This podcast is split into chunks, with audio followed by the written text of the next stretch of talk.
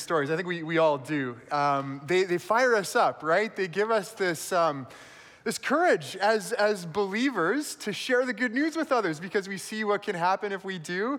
Uh, and they also, I think, speak to, uh, to non believers because, uh, because it, it helps you take these big, kind of seemingly scary theological ideas and, and put flesh on them, make them real, make them relatable. And, and especially, I think it fires me up to hear teenagers uh, who, as Scarlett said, live in a culture where so much is pushing them away from following Jesus. And to hear these two girls just talk about how, how boldly they, they are, how bold they are about Jesus. And they are so thirsty to hear God's word that they're not even drying off or anything like that. They are just sitting, they are gonna, they are gonna sit here and listen to the sermon right now. They don't have time to go and get changed. So they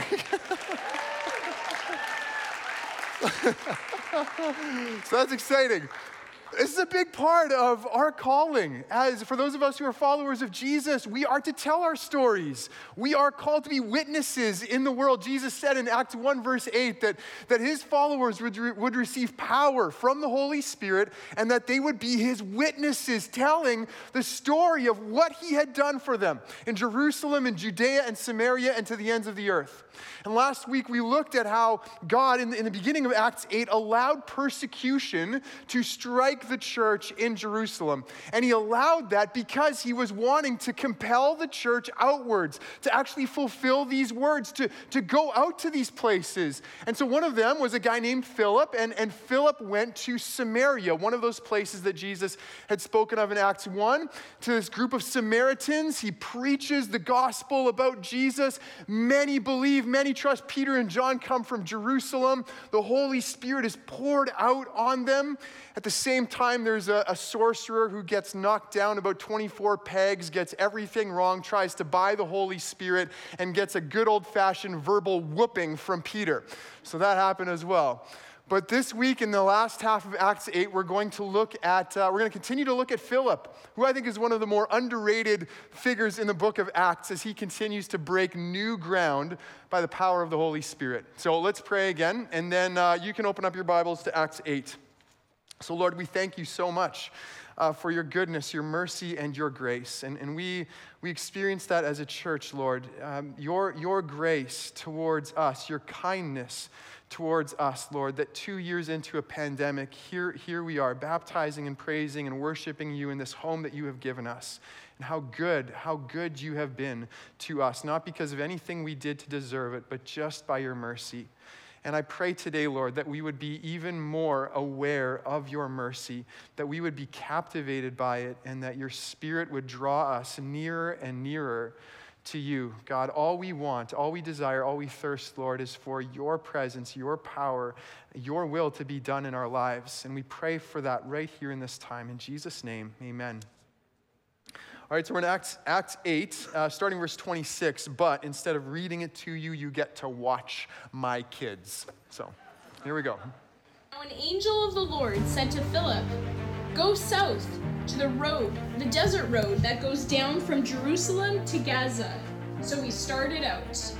And on his way, he met an Ethiopian eunuch, an important official in charge of all the treasury of Kandake, which means Queen of the Ethiopians.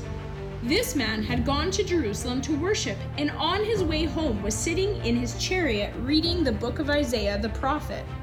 The Spirit told Philip Go to that chariot and stay near it. Then Philip ran up to the chariot and heard the man reading Isaiah the prophet. Do you understand what you're reading? Philip asked. Said, unless someone explains it to me. So he invited Philip to come and sit with him. This is the passage of scripture the eunuch was reading. He was led like a sheep to the slaughter, and as a lamb before its shearer is silent, so he did not open his mouth. In his humiliation, he was deprived of justice. Who can speak of his descendants? For his life was taken from the earth. The eunuch asked Philip, Tell me, please, who is the prophet talking about, himself or someone else? Who? Then Philip began with that very passage of scripture and told him the good news about Jesus. Good news!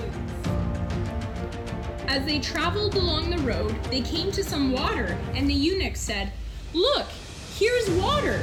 Water! What can stand in the way of being baptized? And he gave order to stop the chariot. Stop! Then both Philip and the eunuch went down into the water, and Philip baptized him.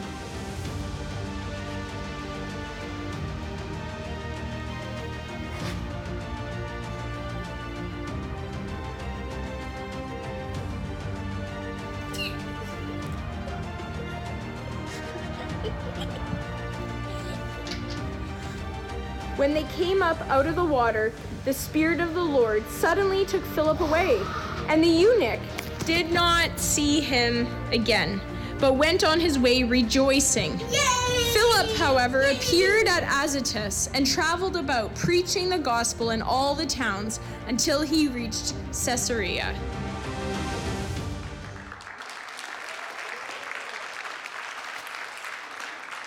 So I, I don't know if Natalie's been baptized officially or not, but they enjoyed it so much they baptized each other about four more times. I thought that was, that was so much fun. Uh, anyways, here's what we're going to do today. We're gonna, we, we want to look at the, at the story, and we want to look at the process of how a seeker becomes a believer. And I, I think this is going to be helpful for all of us, whether you are uh, a seeker, you're, you're here, you're, you're here because something in you says, I, I want to know. I want to know who God might be. And uh, this morning, I think, is going to give you some, some steps, your kind of some next steps. And if you are a believer, you probably want to be used by God to help other people know who He is. And this morning we'll also give help with that. So that's kind of where we're going. And we're going to start with, uh, with the eunuch, the Ethiopian eunuch. And here's the first thing we could say about him that he starts off, his initial starting point is pretty far off from God. Uh, and this is true in a couple ways. This is true just in terms of his, his geography. He is from Ethiopia, we're told. Now, biblically, uh, in the ancient world, Ethiopia was not modern day Ethiopia. It was just to the south of Egypt, so more like modern day Sudan. Not that that makes any, any difference to you, but if you're like at the playground and your kids are playing and you want to annoy some other parents with a random factoid, there you go, there it is. So uh, he's, from, he's from that. He's from biblical Ethiopia. He's from a long distance away. And, and the point here is that he didn't grow up with this, right? He did not grow up hearing the scriptures. He didn't grow up going to Jerusalem. The Jews weren't his people. Nothing about Judaism was remotely natural to him. He, was, he was a foreigner starting far off. And then, and then second, you get his title of, uh, as, as being a eunuch. Now, eunuchs, the, the basic kind of biblical definition of a eunuch would be a male who was, who was castrated, who was sexually impotent. And whether that was kind of on purpose, whether by himself or others, or it was the result of an accident or the result of a condition from birth, he was, uh, his, his physiology sexually uh, reproductive wise was not functioning. That was kind of the definition of, of a eunuch. Now, what that meant was that eunuchs could be trusted in the presence of queens because, um, along with their ability to procreate, also went their desire to, uh, for the most part. Uh, they were also able to be trusted with other things because without the possibility of extending a family line and establishing a legacy that way, uh, their, their personal ambition was somewhat restrained as well. Which is why you had guys like, the, like this one in Acts 8 who have significant responsibility in courts, in, in, in the Ethiopian court. Now, you might ask, what does that have to do with, with this eunuch starting a far ways off from God? Well, here's Deuteronomy 23, verse 1. God says, No one who has been emasculated by crushing or cutting may enter the assembly of the Lord. So a, a eunuch fits that category is not welcome in the assembly of the Lord, even, even an Israelite who's in that situation. And a few verses later in that same chapter, you get some words banning certain foreigners from the assembly of the Lord as well. So if you are certain foreigners and if you're a eunuch, there is no place in Israel for you. You're, you're out. That's, that's it. And then the next question that you might ask is well, why? Why does God make a rule like that? Why aren't they allowed in? And and I think what we need to say is that all of these ceremonial laws in the Old Testament, like Deuteronomy 23, they all have a theological point to them. They help shape the Israelites' thinking and understanding about the world in certain ways. And so here, it's likely that God wants the Israelites to know that sex and procreation are good gifts from God to be enjoyed in their proper context, but they are not gifts to be destroyed or deformed, as would be the case with eunuchs. Now, with that point being made in Deuteronomy, there's later development in the scriptures, and we'll come to that. But for now, let's just take note that an Ethiopian eunuch has all kinds of strikes against him right from the start. That there are a bunch of ways that just would make you say, this is an unlikely person to come to faith in Jesus. And, and some of you might feel that same way. You might look at yourself and go, I, I didn't grow up with any of this. I, I, didn't, I've never heard any of this before. In fact, in a thousand years, I could never have seen myself becoming a Christian, becoming a follower of Jesus. This just feels all so foreign to you, and yet you're here. I've read a couple of books recently, actually, that kind of um, illustrate the same point. The first was a book about the, uh, the hippie movement in the late 60s and early 70s. These were teenagers uh, and young adults who uh, were, were binging on sex, drugs, and rock and roll, and uh, who were living in eager and outright rebellion against the dry institutionalism of the church as they saw it. But a few years in, they began to get really disillusioned with their failed utopias. And so they began to come to Christ in droves, thousands and thousands of hippie teens and young adults being baptized in the Pacific Ocean on a monthly basis. Incredible stuff. The second book is, uh, is a book about uh, a gay man Becket Cook, who was uh, in the fashion industry in Hollywood, living the life, partying with celebrities, dating all kinds of guys, fully embracing the liberal, progressive world uh, around him. Totally in on that. And then one day he's at a coffee shop and someone's having a Bible study, which, like, he had never seen anybody dare to pull out a Bible in his neighborhood in Hollywood. And uh, this guy invites him to church, and almost to his own dismay, he accepts the invitation, probably partly because he's just really curious about this. He shows up at church and that morning just has this powerful encounter with, with Jesus, discovers a love that he had never known in Christ, and just becomes a new creation. It's almost like God delights in this. It's, it's like He delights in taking people that you and I might say, there's no way.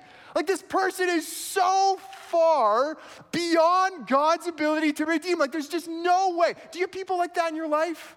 Because I do. I've got people in my life. I'm like, there's just not a chance. Like they are like, like fully on the opposite side here. And yet God delights in this. He goes like, watch me. Watch what I can do. Nobody is beyond the scope of God's redemption.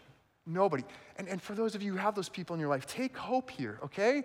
Like nobody, no matter what they've done, no matter what their background, is too far beyond the scope of God to redeem and to rescue and to reconcile to himself through Jesus Christ. So the Ethiopian eunuch, starting a far way off, somewhere along the way, heard about the God of Israel.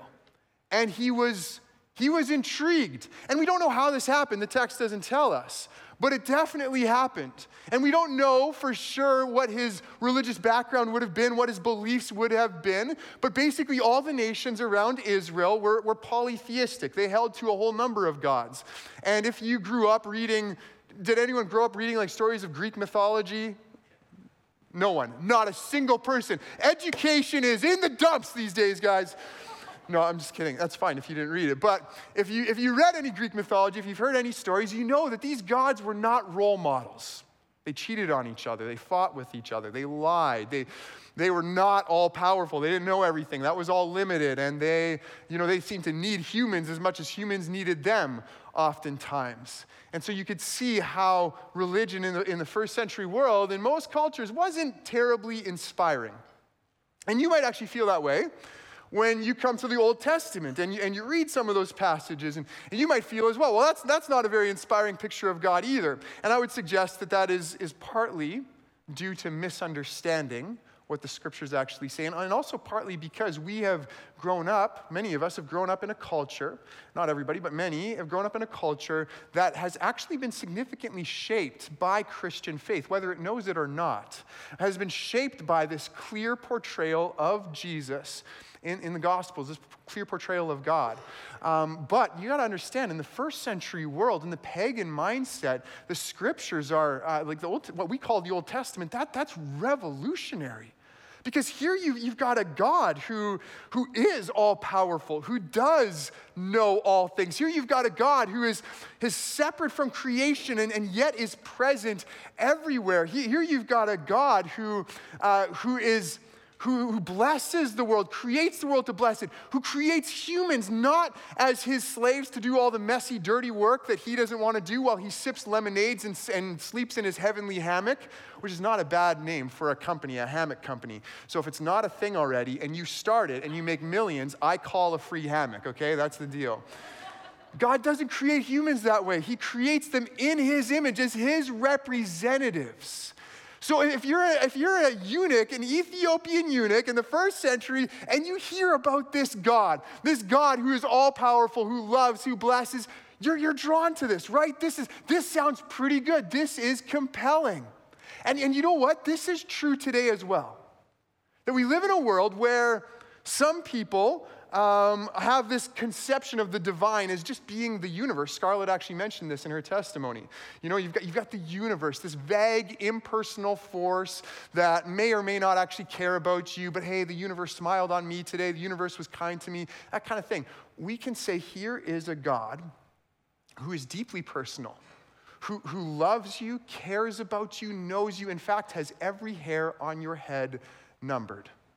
You know, there are people in our world today whose worldview is driven by, by woke social justice, where there is no redemption for people if they're from a certain kind of status or cultural background, and where you're always in danger of being canceled because you hold the wrong opinion. And it might have been the right opinion five minutes ago, but things changed. Didn't you get the memo, you bigot?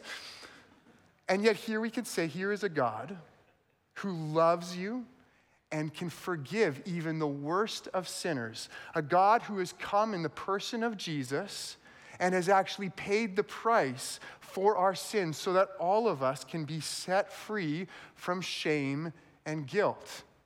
There are people in our world who who think maybe there is no God and, and life lacks purpose and meaning, and there's this despair that sets in. And we can say, Here is a God who is still on the throne of the universe, a God who is going to make all things new, a God who is able to work all things for the good. Isn't that good news? That's the God that we offer to the world. He's as compelling and as intriguing and as good as he's ever been. So the Ethiopian eunuch, he's from a long distance off, he's intrigued. He, he's, he's drawn to this, and, and here's what he does about it he makes some moves. He doesn't just do nothing, he makes some moves. Here's the first thing he does he goes to Jerusalem. Now, this wasn't a business trip. Acts 8 tells us that he went there to worship. And his ability to worship in Jerusalem would have been limited because, as a foreigner, and maybe especially as a eunuch, he would have been limited, limited to the outer court of the temple, if that, no further. But that was enough for him to make this visit. He was, that, that, that, was, he, he just wanted to be as close as he could. He wanted to soak up as much of God's presence as he possibly could. So he goes to Jerusalem to worship. The second thing he does is he gets a hold of a, of a, of a copy, of a scroll of the prophet Isaiah.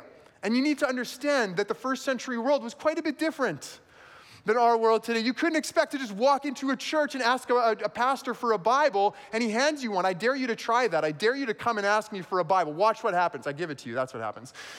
It's not what happened in the first century. Uh, you wouldn't just walk into a thrift store and buy one for a couple of bucks. Here's, here's a rough calculation. I have read that a scroll in the, in the first century uh, about the length of, of the prophet Isaiah would have cost at least 10 denarii to make, probably more, but at least 10.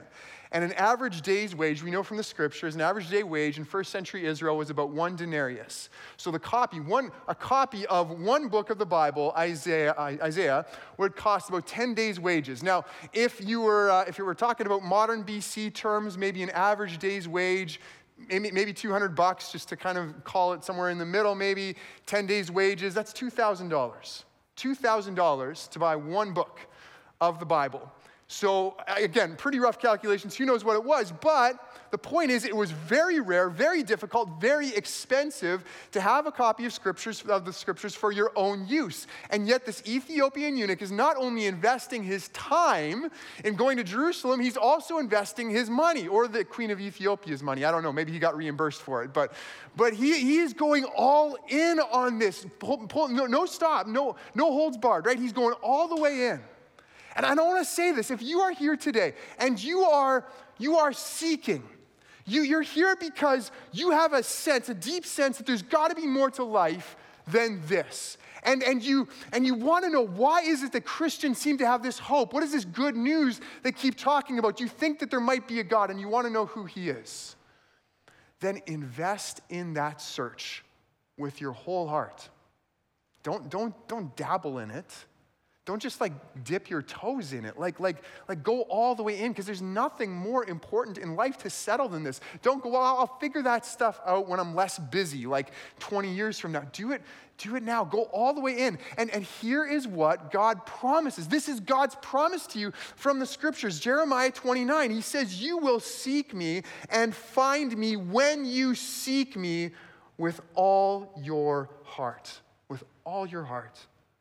Jewish king Asa in 2 Chronicles 15 says, If you seek him, he will be found by you. In Matthew 7, Jesus simply says, Seek and you will find. If you want to know who God is, if you genuinely seek him, he will make himself known to you. That's the promise of the scriptures. And that was what was about to happen to this Ethiopian eunuch. And so let's look at this from Philip's perspective now. And uh, Philip uh, is, the, is the second partner in this, in this little dance, but actually there's, there's three partners in this, in this dance at least. The very first thing we read in this text, verse 26 Now an angel of the Lord said to Philip, Verse 29, the Spirit told Philip. Verse 39, the Spirit took Philip away. See, behind the scenes, and this is always true in every conversion story in the book of Acts, behind the scenes is God through the Holy Spirit working to draw people to Himself. And so we could say in the final analysis that it's not even the eunuch who is seeking God, but God who is seeking the eunuch, that God is the ultimate seeker. You might remember some of these parables that Jesus tells. He tells a parable about the shepherd who leaves the 99 sheep and goes and looks for that one lost lamb. Or the woman who sweeps her entire house looking for one lost coin. This is who God is. He pursues you, He calls you. Revelation 3, Jesus says, I, I stand at the door and I knock. See, you might have erected all kinds of barriers ones that you didn't even know about. But Jesus is, he's, he's coming for you guys. He's coming for you. He, he desires you to know him. He desires that even more than you or I desire it for somebody else. And so, if you want to be someone that God uses to help seekers become believers, you first of all need to get this straight that God is the seeker who is pursuing people and calling them to himself. So God is pursuing the eunuch, and so he sends Philip. He calls Philip to go south to the desert road. Now, if you were with us last week, then you'll know the, the context here. Philip had just gone up to Samaria. We said that before. And in Samaria, it was, it was full out revival. It wasn't revival because there was nothing there before. It was just, it was just heaven came down to earth. He preaches the good news about Jesus. Many people believe. Holy Spirit comes down. There's great joy. People are being set free in all kinds of ways. And if you were Philip, you were like, I, I could spend a very, very long time here because this is fertile ground. And then all of a sudden, the angel of the Lord shows up and says, You've got, a, you've got a new assignment, and here it is. And let's be honest if you're reading the story and you stop right there, you would think that the Spirit is going to tell Philip, I've got a great place for you. It's packed full of people, really thirsty people. They're, they really want to know who I am. That's where you're to go next. But no, the angel tells Philip to go to a desert road and just kind of hang out there. And can you imagine? Like you're you're preaching to like thousands of people at Rogers Center, and I know to some of you this sounds like the worst nightmare ever. But but imagine you're preaching to thousands of people at Rogers Center, and they're eager, they're thirsty, they're coming up, they're wanting prayer, they're wanting to receive Jesus. Incredible stuff is happening. And then an angel says to you, shows up and goes, Hey, I've got a new assignment for you. I want you to go sit on the side of a desolate highway in northern BC for a while. How do you feel? You're like, what? Like, what am I? Am I being punished? Am I being exiled? Does God need a, a, lesson in strategic missions? Maybe the moose and the elk need to hear the good news too. I don't know. You know, like you would be confused. Why is he doing this? If you want to be someone who God uses to help seekers become believers, you need to be willing to follow him, even when it doesn't really make any sense. Even when he calls you to do something that isn't strategic in your mind, if you want to be used by God, that, you've got to obey that calling. So Philip goes, he's hanging out there in, the, the spirit, and he, and he sees this chariot, and on the chariot is the Ethiopian eunuch. And the spirit says to Philip, and, and some of us wish that the, the Bible would just kind of break down in a very clear way what exactly this was like for the spirit to say something to him and for him to know that it's the spirit. But I think that's something we, we learn as we grow in Christ to discern his voice. The spirit tells Philip, Go up to that chariot. And, and so here's God arranging what some people have called a divine appointment. It's where God ordains and orchestrates a meeting between two people for the sake of his glory. And, and, and some of you have those stories. Uh, you know, I've, I've, had some of those, not in a, like a dramatic way like this, but the story that I thought of was one I read in a book about, about Muslims in the Middle East having dreams and visions of Jesus. And so this one woman in Egypt, Muslim mother of eight, has this dream. And she's, she's walking alongside of Jesus, and Jesus is telling her how much he loves her, what he's done for her. And Jesus tells her, uh, I want you to meet my friend. He's going to tell you more about me. And she looks behind her in the dream, and here, here's this man. She's never seen him before, but she, she looks there, there he is. He doesn't say anything. Jesus just points him out. The next day, there's a, an Egyptian Christian believer who goes to the marketplace, and he hates the marketplace. It's busy, it's packed, doesn't like being there at all. But he has an un, just like an undeniable sense from God that he used to go to the marketplace that morning. And he's there, and all of a sudden, this, this woman, walks up to him and goes, It's you, which is like a dangerous thing for a Muslim woman to say in a marketplace in the Middle East. She goes, It's you, it's you. I saw you in my dream. And he goes, Was Jesus in the dream? She's Yeah, he was.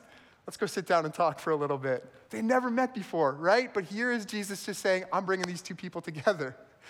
I mean, this is what God does. If you want to be used, by God to help seekers become believers, uh, first of all, you, you need to, uh, you need to be willing.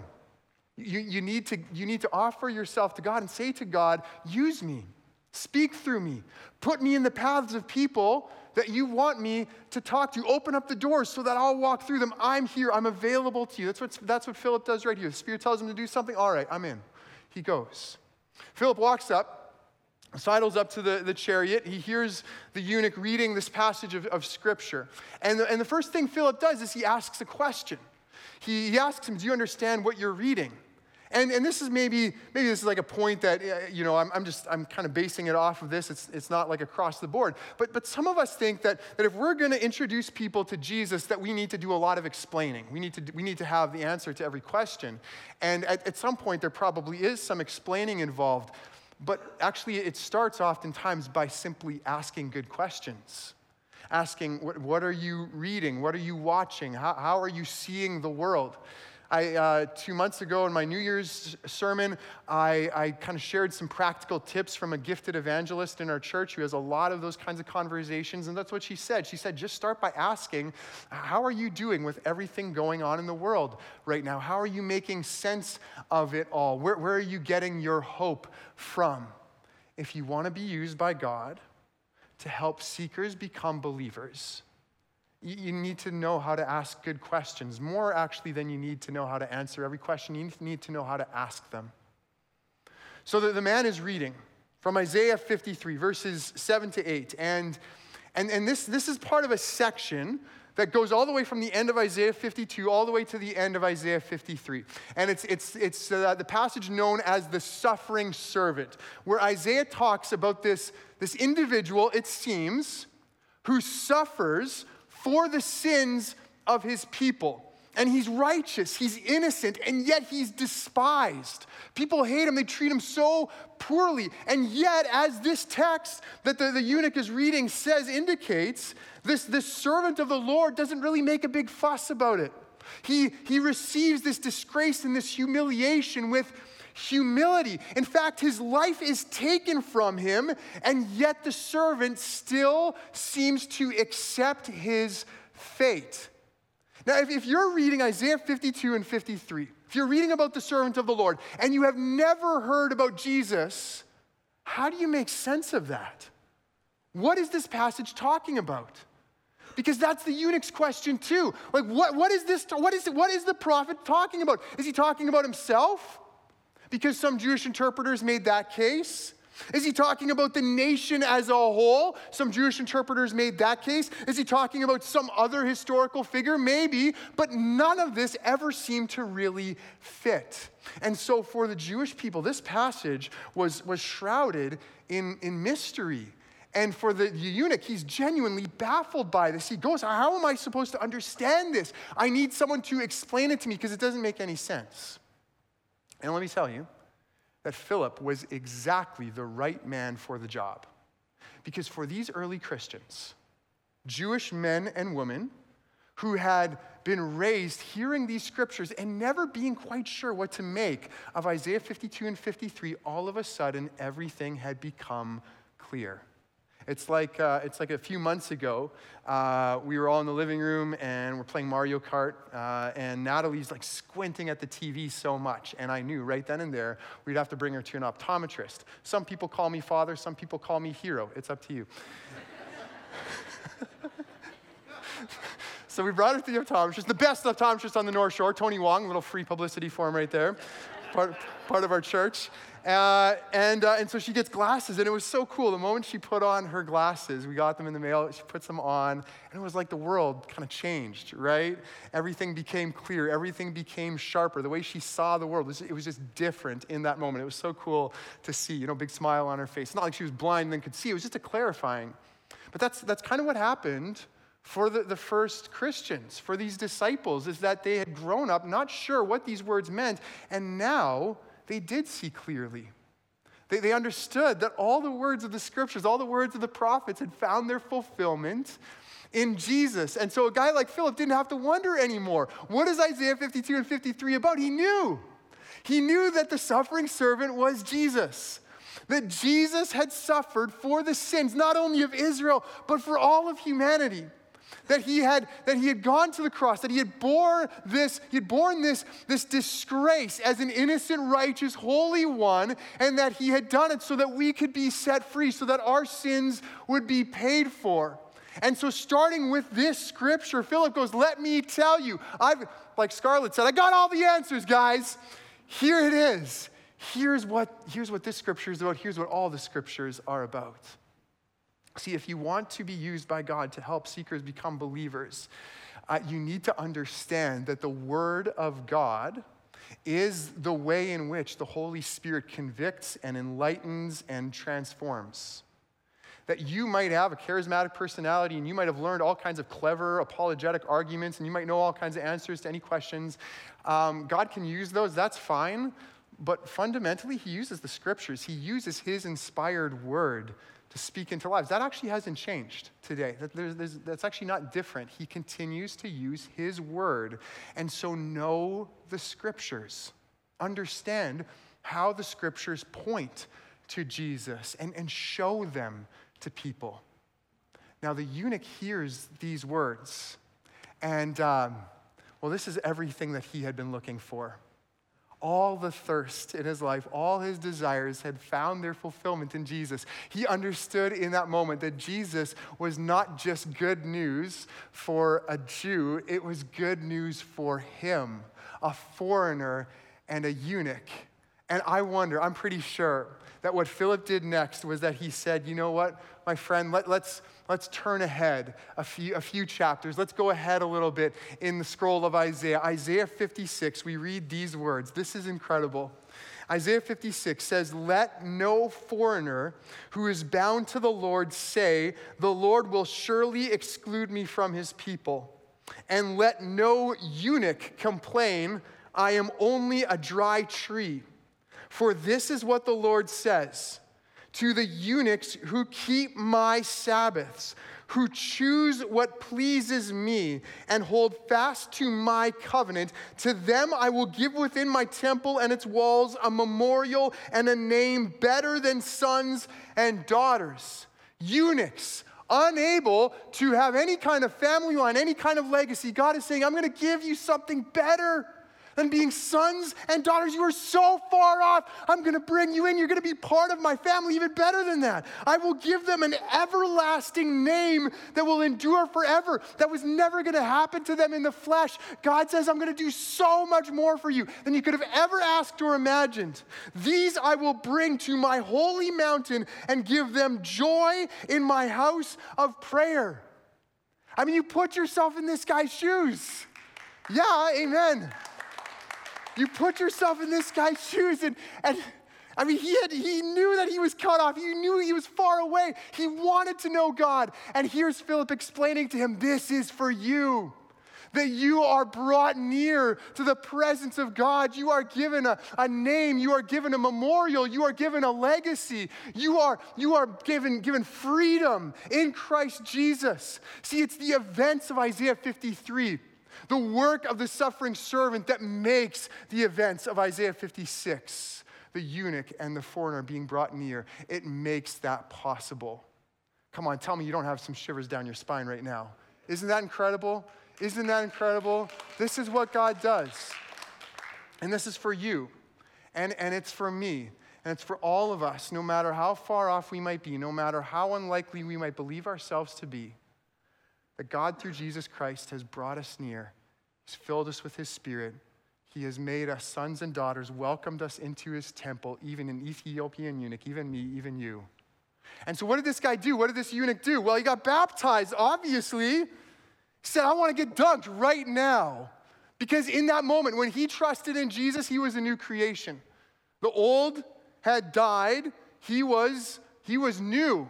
He had a new identity, no longer primarily as a eunuch or as a foreigner, but as a child of God by the grace of Jesus. And so he proclaims that through his baptism. And that's what Scarlett and Jewel proclaimed to us this morning that they are in Christ a new creation. That's what baptism is. Baptism is saying yes to the yes that Jesus has spoken over us. And, and, then, and then you know what? You know what he did next? I don't know for sure. But I'm pretty certain that he went back to his homeland and he told anyone and everyone that the same thing was available to them.